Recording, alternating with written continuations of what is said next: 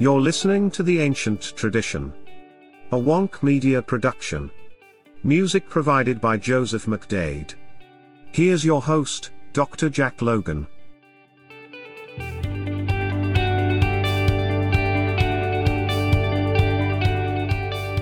Welcome to the Ancient Tradition. I'm your host, Jack Logan.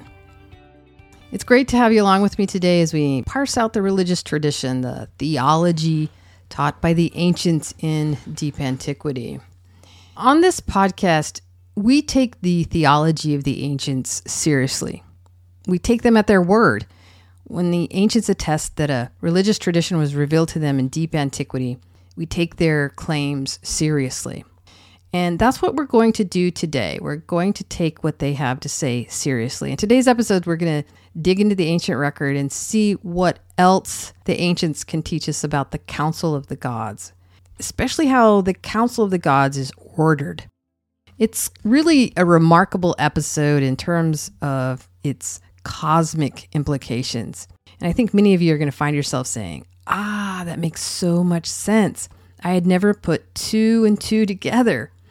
I'm not going to spell out everything for you, but if you have time to think over and study what you learn in this episode, I think you're going to find that the cosmic implications are, are truly remarkable.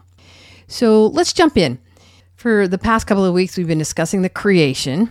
We've been delving into the ancient writings and trying to catalog the creation motifs that we find show up all over in the ancient texts. And if you've been following along closely, you'll probably notice that as we've been discussing the creation now for quite a while, that we haven't discussed the creation of a single thing yet. Not a single grain of sand has been created. And this is because the ancients taught that a whole lot went on behind the scenes before the earth was ever created. They taught that a primordial realm existed, referred to in the Enuma Elish as went on high, a realm high in the heavens where a number of gods dwelt under the authority of a divine king the creation of the earth was not the beginning of everything. The ancients taught that an entire heavenly realm existed prior to the birth of the earth. It's in this primordial kind of celestial abode, sometimes referred to as a mountain, the Holy of Holies, that we learn that God as a divine king, before the earth was created, held council with an assembly of gods. And we know this from an array of ancient writings. For example, in our previous episode, we talked about Mullen, who wrote a book titled The Assembly of the Gods. And he says this of the Ugaritic literature. He says, quote, Whenever the need arose to decide an important matter relevant to order in the cosmogonic realm, the gods would journey to the dwelling of El. El's decree is connected explicitly, the Puru Moidu on the mount, Guru El, his mountain. The consistency of the tradition places the assembly of the gods under the leadership of the high god upon the mountain of El. If you go into the Bible, we see something very similar in Isaiah chapter 14, verse 13. And this is the New International Version translation. It reads You said in your heart, I will ascend to the heavens, I will raise my throne above the stars of God. I will sit enthroned on the mount of assembly on the utmost heights of Mount Zaphon. In another text, a tablet from Nineveh, dated to sometime before 1100 BC, we see King Enmeduranki. If you remember, he was the Mesopotamian Enoch figure. He's summoned by the gods to join them in a special chamber of the temple Ibara, which is the house of splendor, which was the earthly temple of the high god. In this special chamber, which appears to be something akin to the Holy of Holies, Enmeduranki meets with the Council of the Gods. The text reads, quote, Enmeduranki, the king of Sippar, the beloved of Anu, Enlil, and Ea, which are the gods, Shamash, into Ibara, which is the temple, caused him to enter. So the gods are inviting Enmeduranki into this special divine council chamber. Shamash and Adad to their assembly called him. So we're seeing the same motifs here. In the Mesopotamian Lugalbanda epic, it's a story of a deified Sumerian king, which was believed to be composed around the 21st century BC. And it says, quote, in his convened and just assembly in the heart of the great quarters, which is probably referring to the temple, which resting firmly upon the earth like a great mountain. So here we get a firm connection between the heavenly temple and the mountain motif and the assembly meeting in the heart of or holy of holies in the heavenly temple. And like we covered in our last episode, the ancient Egyptians also located their royal statuary of the Council of Gods in the forecourt of their temples, the same place the Mesopotamians located the Council of the Gods in their temples. From these texts, we can see that the ancients uniformly placed the location of the Council of Gods in the high God's temple, either directly in the Holy of Holies in the divine throne room or in an assembly room of some sort that was designed for the council to meet in which was referred to by the Mesopotamians as the Ubsu Ukina, the divine assembly hall. The Council of the Gods was held, we are told in the ancient text, in the presence of the high God. The divine king sat in the midst of them, or in the center of the council members. In a text known as the Nungal and Ekur, which is dated to the Old Babylonian period, about 1894 to 1595 BC, we read this Nungal has taken her seat in its great and lofty bara. And bara is the innermost room of a temple, the Holy of Holies.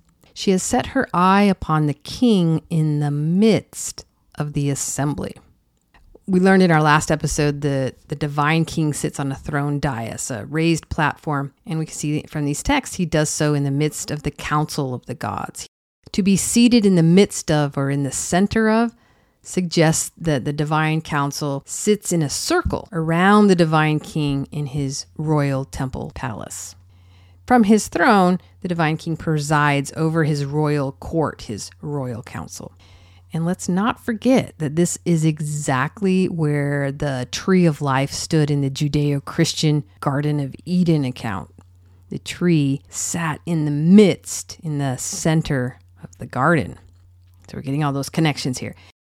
A Mesopotamian text known as Sulgi D refers to the high god, and it says this May you be the life giving king of your assembly. So we see this kind of connection between the tree of life and the giving of life, and then here the king is the life giving king in the assembly. We learn from other ancient texts that, quote, exalted council members referred to in the text as gods sit on thrones too. We see this in a Mesopotamian hymn to Inanna, which was dated to 2250 BC, and it says, quote, The exalted in the assembly sitting on the seat of honor, right and left. In the Lament of Ur, line 153, it says, quote, The Anunnaki gods, which is the council, being still seated after they had given the binding promise. And then in tablet six of the Enuma Elish, it says, quote, the great gods took their seats. We see something very similar in the pyramid text when the dead king ascends to the heavens and is placed on a throne like the other gods. Pyramid text 422 reads, quote, Take up your position, Pepe, on Thigh's forward's throne. And then he was told to do this right before Horus had assembled the gods in Pyramid Text 423. In early Christianity, we see something similar in the book of Revelation, chapter 20. And verse 4 reads, and this is John speaking of what he sees in heaven. It says, quote, And I saw thrones, and they sat upon them, and judgment was given unto them. Okay, so who is John seeing here? Who is sitting on these thrones that he sees? Well, according to John's vision, we find out. He tells us, let's keep reading, and it's in the same verse.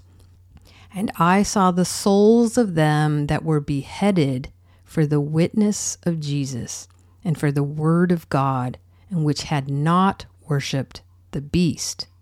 Well, this is intriguing because basically Jesus is telling us that those who are sitting on these thrones used to be human beings, that these are the deified dead.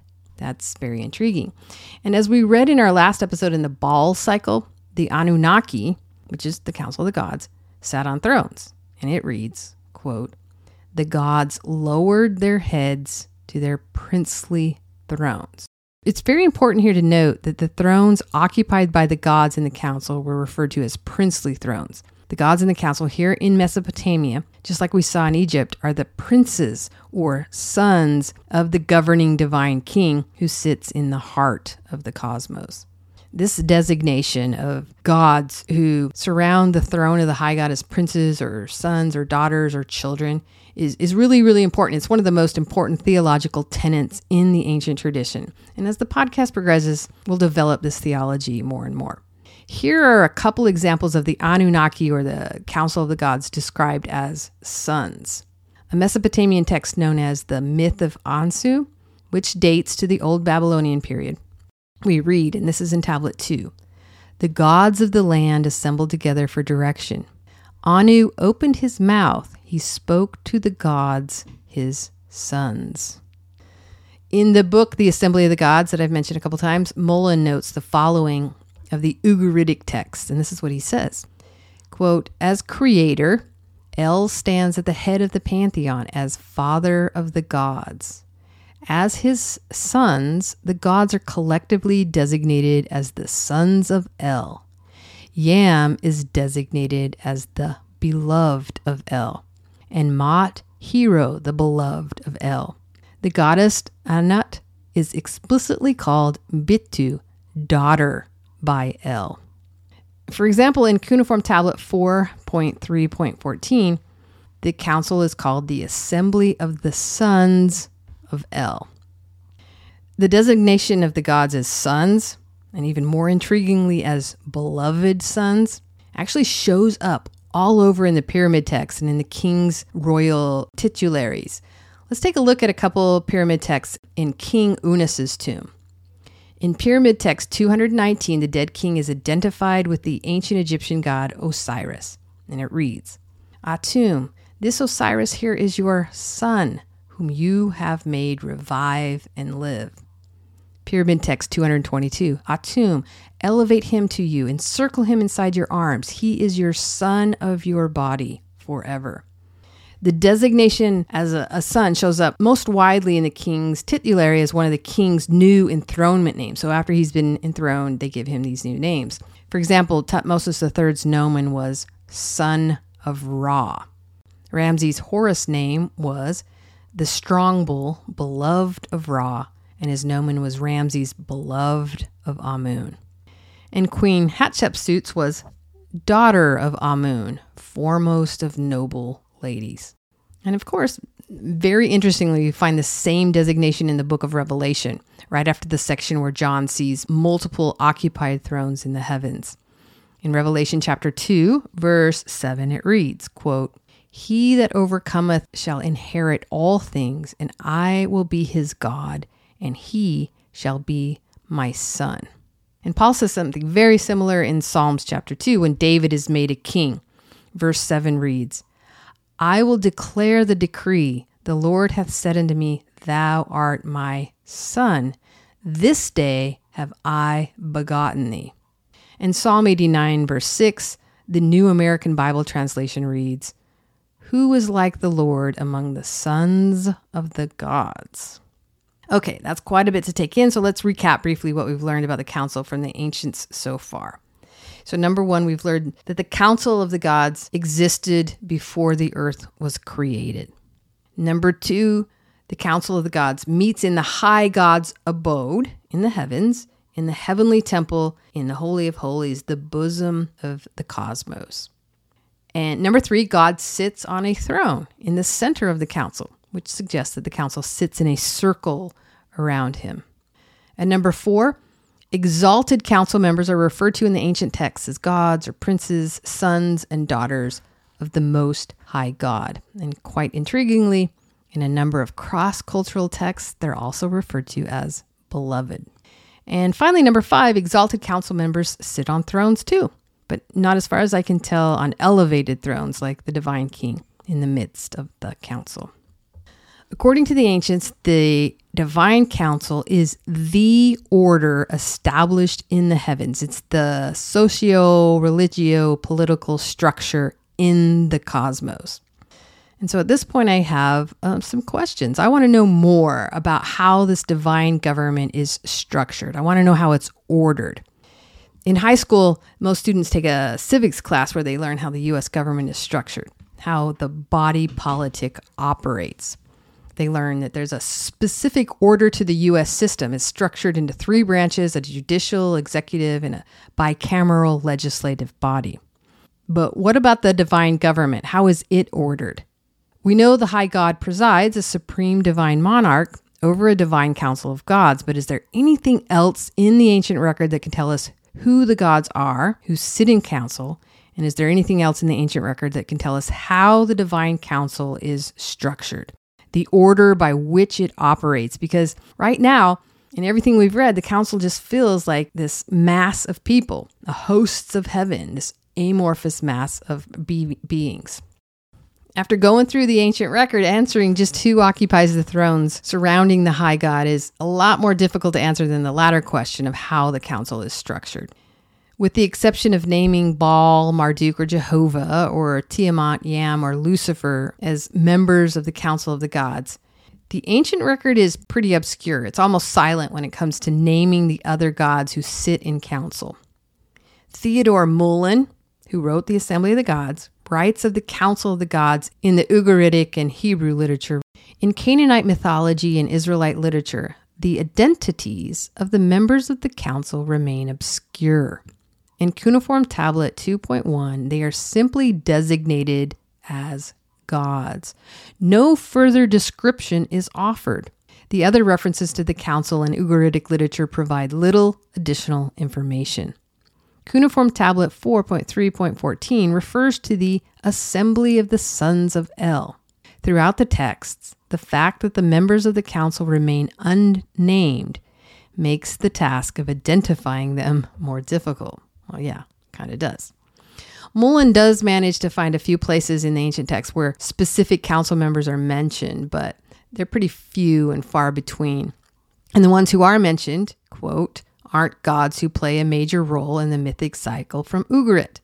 In other words, the few gods that are mentioned by name are the names of gods who aren't really major players in Ugaritic mythology, which seems a little odd. Mullen also looked for names in the ancient Hebrew literature and he also came up empty-handed. He states, quote, "Their identity is once again not given. The allies of El remain unnamed in all our ancient traditions from Canaanite, Phoenician, and Israelite sources. We find this same obscurity when trying to identify the names of council members in the ancient Egyptian text. Like I mentioned in the last episode, in ancient Egypt, the Council of the Gods is referred to as the souls of Pe and Nekhen. In the ancient Egyptian literature, they're always referred to as a collective. They're never referred to by individual names. We aren't told why this is, but as you ponder over the rest of this episode, you might come up with a good reason for why this might be. As for the second question, how many gods make up the Council of the Gods? Well, that's when things get really interesting. There are loads of hints in the ancient record as to the organizational structure and the numerical constitution of the Council of the Gods. And we find our first really good hint in an ancient Sumerian text known as Enki and the World Order. Scholars date many of the traits in the text clear back to 2900 BC. That's some 5,000 years ago. So we're talking about a very old text. But scholars also believe that the composition was probably known in oral form even earlier than that. In lines 250 to 386 of this text, Enki, who we learned in the Enuma Elish was the father of the god Marduk, journeys to several cities and locations in the land Sumer to set up or establish world order. In this portion of the text, which is known as the 12 cycles, Enki does this by dividing Sumer into 12 specific domains and appointing a god steward over that domain.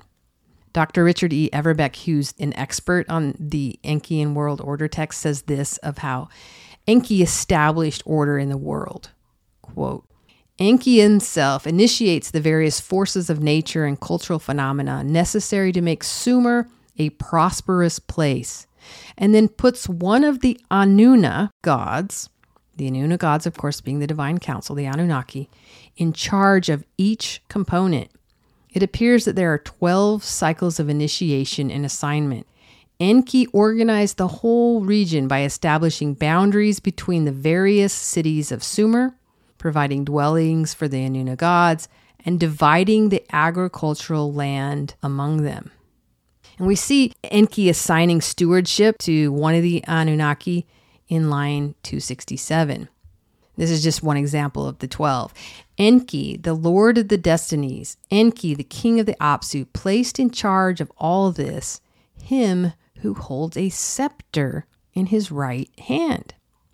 So we learn some really important things about the divine council from this text. Number one, we learn that Enki, the high god, establishes world order by dividing Sumer, which equates with the world, into 12 exclusive domains. Second, we learn that after Enki divides the world into 12 domains, he assigns an individual council member stewardship over each domain and he appoints them steward over specific agricultural lands. He divvies up the geography of the world to individual council members. This tight relationship between the stewardship of council members and geography, be it earthly or cosmic geography, is a really important pattern connected to the divine council. And in a couple minutes, we'll see this pattern all over the globe. Third, it's clear from the passage I just read where Enki, quote, placed in charge of all this him who holds a scepter in his right hand, that these 12 council members weren't angels or messengers. They were divine kings who sat on thrones in the divine council and held the scepters of kings, which we learned in episode number four was a branch of the sacred Kiskanu tree the tree of life, and they held that in their right hand.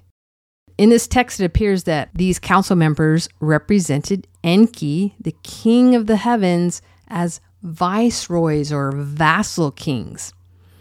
In this text, we see the high god dividing his entire kingdom among 12 of his sons or princes. The fact that Enki divided up his entire kingdom, everything over which he reigned, among just 12 council members, suggests that these 12 council members constituted the exalted upper echelon of the divine council. It applies especially in their description of enthroned god kings that they made up an exalted high council or the highest governing body within the divine council. You know, it's not to say that there aren't numerous beings who make up the divine council, just that there appear to be 12 important god kings who govern over the rest of the divine council. And this is probably a good place for me to stop and take a minute to talk about numerical symbolism. In the ancient world, numbers often signified something more than mere quantity. And we do this today. When a soccer team waves their index fingers in the air and yells, We're number one, they aren't talking about quantity at all. They aren't saying they are the quantity of one, like we are one apple. They're saying the number one symbolically to convey that they are the best team in the league or in the country or in the world. The number one is used as a way to symbolize that their soccer team is athletically superior to all of the others. All ancient societies, all of them, attached important meanings to numbers. And surprisingly, you would kind of expect that each society would develop their own set of meanings for the numbers. But we just don't see that. Instead, we see significant cross cultural consistency in how numbers are used to express specific symbolic ideas. For example, as we've discussed on the podcast already to this point, in the ancient world, the number four symbolically represents geographic totality. So, where you'd expect different ancient societies to attach different meanings to the number four, we just don't see it. Instead, what we find all over in the ancient world is that the number four symbolizes the same thing. Regardless of culture, it symbolizes geographic totality. And this, like so much in the ancient world, speaks to one fount, an ancient tradition, as the source of the symbolic meanings attached to numbers. One scholar notes, quote, why certain numbers became laden with symbolic meaning is unknown. In most cases, this arose in prehistoric times. Just like the number four, we find the symbolic meaning of the number 12 to be cross culturally consistent. It means the same thing in most cultures. In virtually all ancient cultures, the number 12 had a standard meaning. And can you guess what it symbolized? It symbolized the order of the cosmos, the divine order.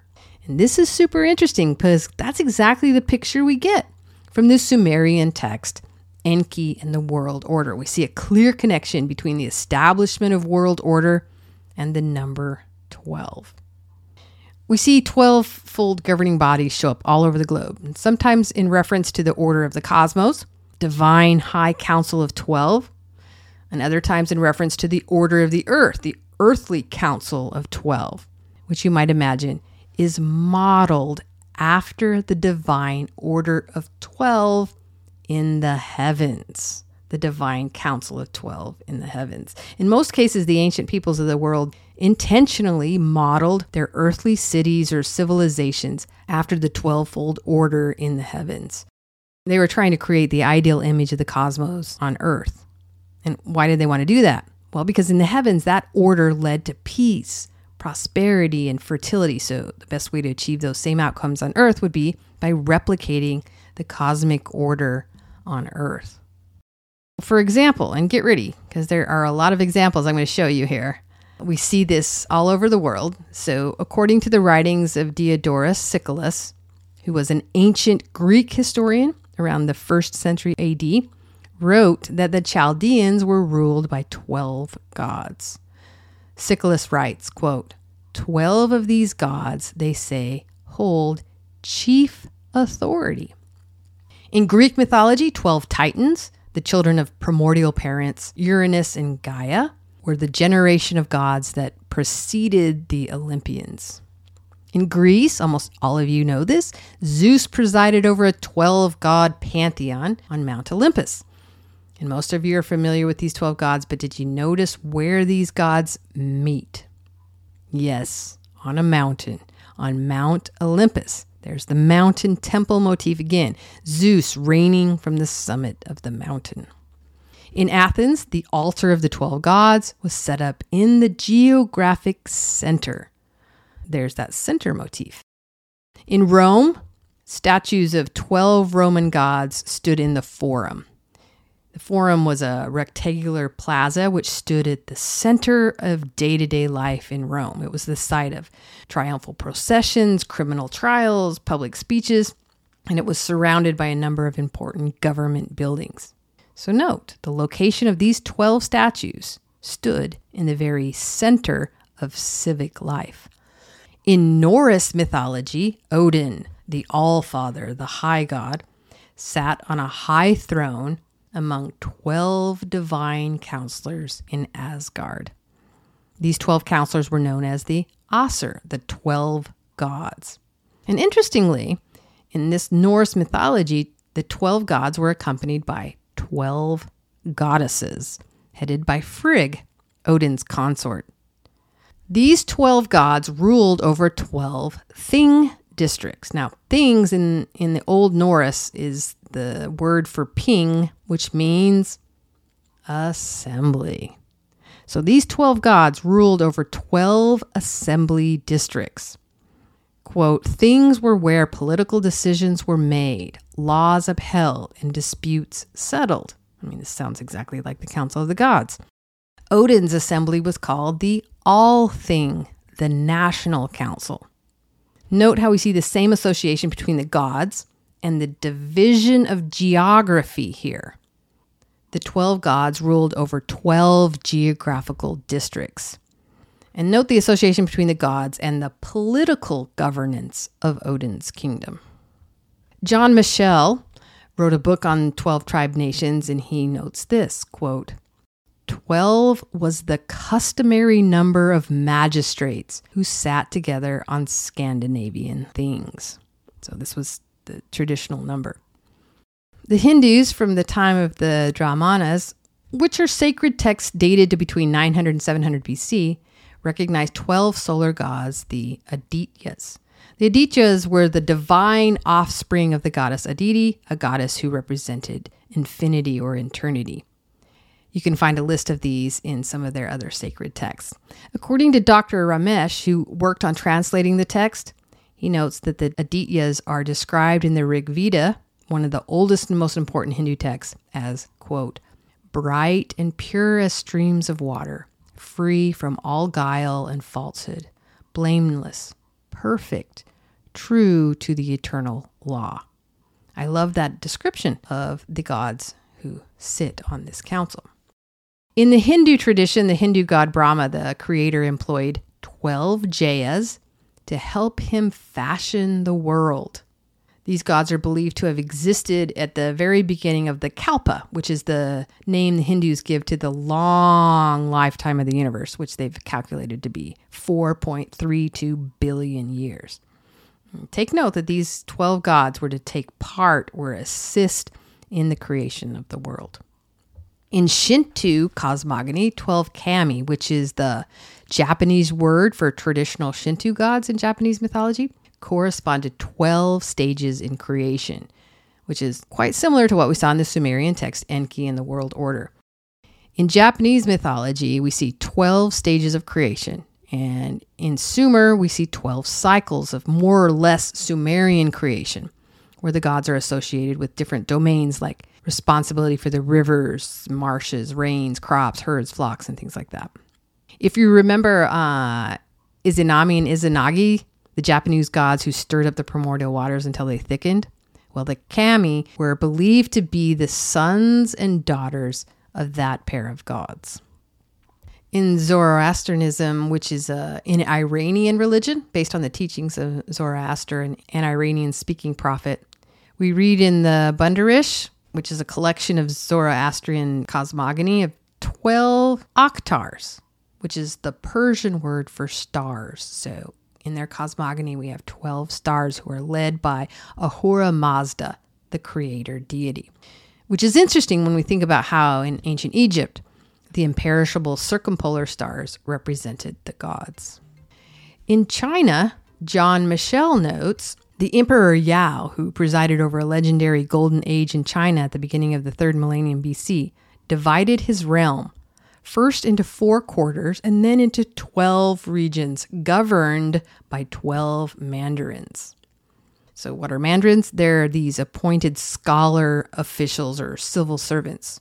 So we can see here how Emperor Yao was arranging the Chinese government to match the government in the heavens.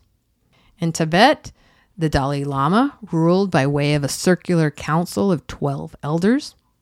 In Ireland, John Michell notes, quote, 12 was the number of seats arranged round a king's throne in the royal halls of Ireland, as in the place of King Conchobar of Ulster and the king of Munster headed 12 lesser kings. I could go on and on.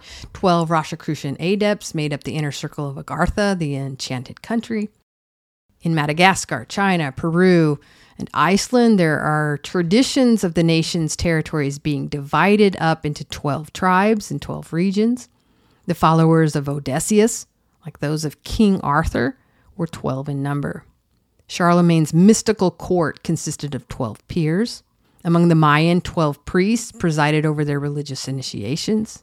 The Winnebago Indians had a 12 clan society, and the Hopi Indians of the American Southwest had a 12 clan society where the agricultural land was divided up amongst them. And most notably, Plato. Plato wanted to develop the ideal city, so he laid out the groundwork for a 12 tribe city, one that mirrored the cosmos. And he did that in his book, The Republic. He envisioned a cosmic order, one that was the archetypal model for the most perfectly attainable state of affairs on Earth. And there are many, many more examples than this, but I'm not going to go into them. John Michell notes, quote, it is impossible to say when or where this idea arose, for it occurs in the earliest traditions and histories of virtually every nation. And we, of course, argue on this program that the 12 fold pattern originated with the ancient tradition. The 12 fold order is particularly noticeable in the ancient Israelite tradition. Many of you probably already thought of this. In the Old Testament, Jacob, later named Israel, has 12 sons who are collectively referred to as the 12 tribes of Israel or the Israelites. In Numbers chapter 1, we learn that 12 princes preside over the tribes.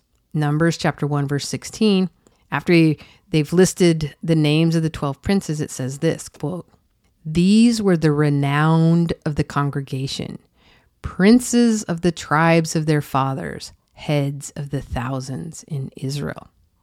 And then when we move on to chapter 2 of Numbers, we're told that these 12 tribes pitched their tents at specific geographical locations around the perimeter of the Israelite tabernacle, which was a portable temple. Numbers chapter 2, verse 3 reads And on the east side, toward the rising of the sun, shall they of the standard of the camp of Judah pitch. Numbers chapter 2, verse 10. On the south side shall the standard of the camp of Reuben Numbers chapter 2, verse 18. On the west side shall be the standard of the camp of Ephraim. And it goes on. In these verses, we can clearly see an association between the 12 tribes and specific geographical assignments, like we saw in Enki and the world order. The 12 tribes here surround the dwelling place of Jehovah, his temple. And remember, this tabernacle housed a stylized tree of life, a menorah, which symbolized the fiery glory of Jehovah in the center of the camp, all of which clearly mirrors the cosmic setting of a divine council where the high God is surrounded by 12 enthroned gods. In Joshua chapter 4, listen to what the Lord commands Joshua to do, starting in verse 2. He tells Joshua, Take ye twelve men out of the people, out of every tribe a man, take twelve stones. Verse 4. Then Joshua called the twelve men whom he had prepared of the children of Israel, out of every tribe a man. Verse 8. And the children of Israel did so as Joshua commanded, and took up twelve stones. Now listen closely to what Joshua did in verse 9. And Joshua set up twelve stones in the midst of Jordan, in the place where the feet of the priest which bear the ark of the covenant stood. So they set up these stones near the ark of the covenant. And where did the ark of the covenant stand in ancient Israel? In the Holy of Holies. So Joshua is setting up the 12 stones around the ark of the covenant, the mercy seat, or God's throne. Again, this is a clear image of the cosmic setting of the divine council who surround the throne of the high God. In Joshua chapters 13 to 19, we see the land of Israel divided into 12 sections and given to each of the 12 tribes of Israel as their inheritance. A motif which again echoes back to what we saw in Enki and the world order, when Enki divided the Sumerian agricultural lands into sections and appointed an Anuna god or divine council member as vice regent over that land. Here in Joshua chapter 13, verse 6, Joshua mentions a really, really intriguing aspect of the story. And listen to what Joshua says. This is him speaking of the divvying up of the land. Quote, Only divide thou it by lot unto the Israelites for an inheritance, as I have commanded thee. Dividing up the land by lot is somewhat akin in the modern day to drawing straws. It's a way to avoid preferential treatment, a way to make an impartial decision. And I draw your attention to this because the casting of lots seems to have been an important administrative tool used by the gods in the divine council. An 18th century BC Akkadian epic of the Great Flood, the story of Atrahasis, the Akkadian Noah reads, speaking of the divine council Anu, their father, was king. They took the box of lots, cast the lots. The gods made the division. In this passage, the divine council uses lots to divvy up the assignments among the gods. The parallels here to the casting of lots among the 12 tribes of Israel is pretty clear. We see echoes of the divine council in a particularly salient fashion in Christianity when Jesus appoints a council of 12 apostles to join him in the administration of the kingdom of God on earth. From the New Testament, we learn that the 12 apostles weren't just Jesus' friends, they occupied an ecclesiastical office.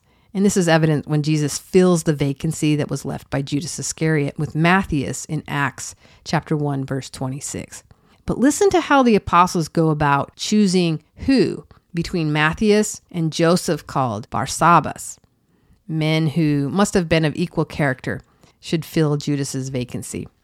Verse 26 reads, quote, And they gave forth their lots, and the lot fell upon Matthias, and he was numbered with the 11 apostles.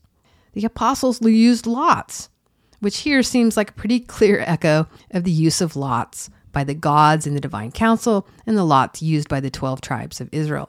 From what we've read, the casting of lots appears to make an important and unique administrative characteristic of the divine council, an administrative characteristic that is mirrored here on earth by Jesus' 12 apostles.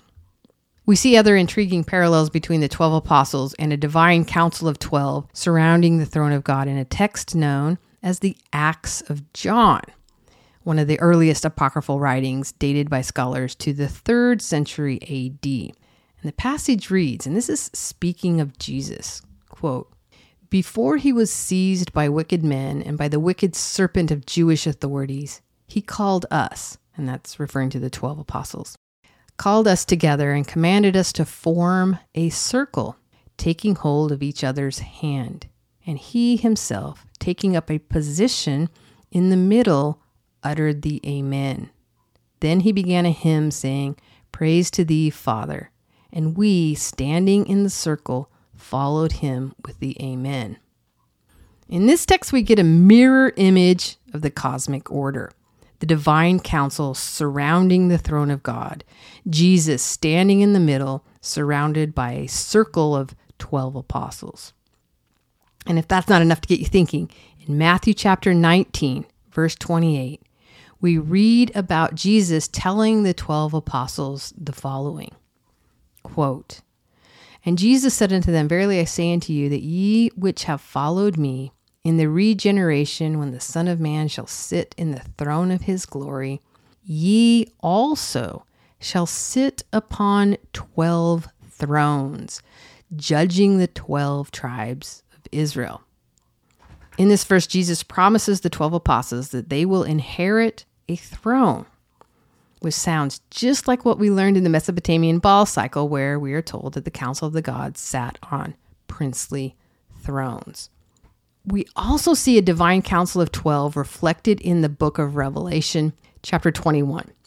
In this chapter, John is shown the holy city, the New Jerusalem, where he sees God seated on a throne. Starting in verse 10, one of the archangels guides John into the heavens, and it reads, quote, And he, the archangel, carried me away in the spirit to a great and high mountain. There again's the mountain motif, and shewed me that great city, the holy Jerusalem.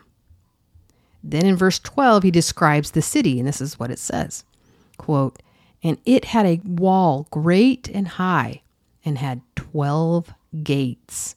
Verse 13 On the east, three gates. On the north, three gates. On the south, three gates. And on the west, three gates. Verse 14 And the wall of the city had 12 foundations, and in them the names of the 12 apostles of the Lamb. John tells us here that the celestial city he saw had 12 gates or entrances into the city, the city where God resided. So again, we get the same divine council motif here of 12 surrounding the throne of God.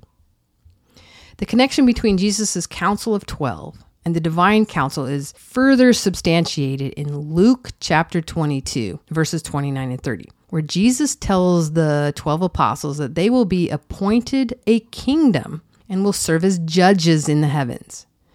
Verse 29 reads, and this is Jesus speaking to the 12 apostles. Quote, And I appoint unto you a kingdom, as my Father hath appointed unto me.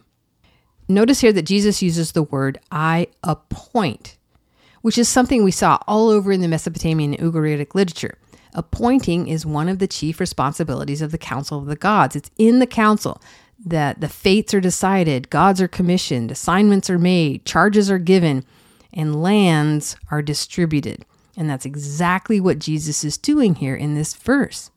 Let's read it one more time and listen to what Jesus appoints to the 12 apostles. Quote, And I appoint unto you a kingdom.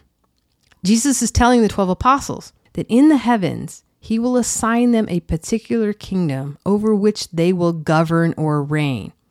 And of course, since we already read that Jesus told them that they would be enthroned, we assume that they will reign as vassal kings over their kingdom. And listen to what the rest of the verse says And I appoint unto you a kingdom, as my Father hath appointed unto me. This verse is loaded with divine council imagery. Jesus is essentially telling the 12 apostles that in a divine council in heaven, that his Father, the high God, appointed him, Jesus, a kingdom over which he was to reign. The divine council inference here is astounding. And the implications of the 12 apostles receiving a kingdom is nothing short of, of, astonishing because having a kingdom like Jesus clearly suggests that the 12 apostles would become gods, just like the ancient set of the beings who made up the divine council, that it was a council of gods. Let's keep reading verse 30. Quote, that ye may eat and drink at my table in my kingdom and sit on thrones judging the 12 tribes of Israel. We see mention of the 12 apostles receiving thrones again here, but I want to focus on what they will be doing. They will be serving as judges. In the ancient Mesopotamian and Ugaritic literature, one of the prominent divine council themes that we see over and over again is that divine council served as a court. The members served as judges. And that's exactly what Jesus tells the apostles they will be doing in heaven. They will be serving as judges. And if this hasn't dawned on you yet, we can see remnants of the divine council every day in our court system, where a chief judge presides over a 12 person jury. All of this is to say that the ancients taught that the heavens are a heavens of order. And what does that order look like? Well, from what we can glean from the ancient record, it appears that the order of the heavens is characterized by a God who is a father, who reigns as supreme divine king, and who presides over a supreme high council of 12 princely sons who are gods. Now, that is a lot to think about. I'll leave you there with the words of William Shakespeare Knowledge is the wing wherewith we fly to heaven. I'm Jack Logan. You've been listening to The Ancient Tradition, a Wonk Media production.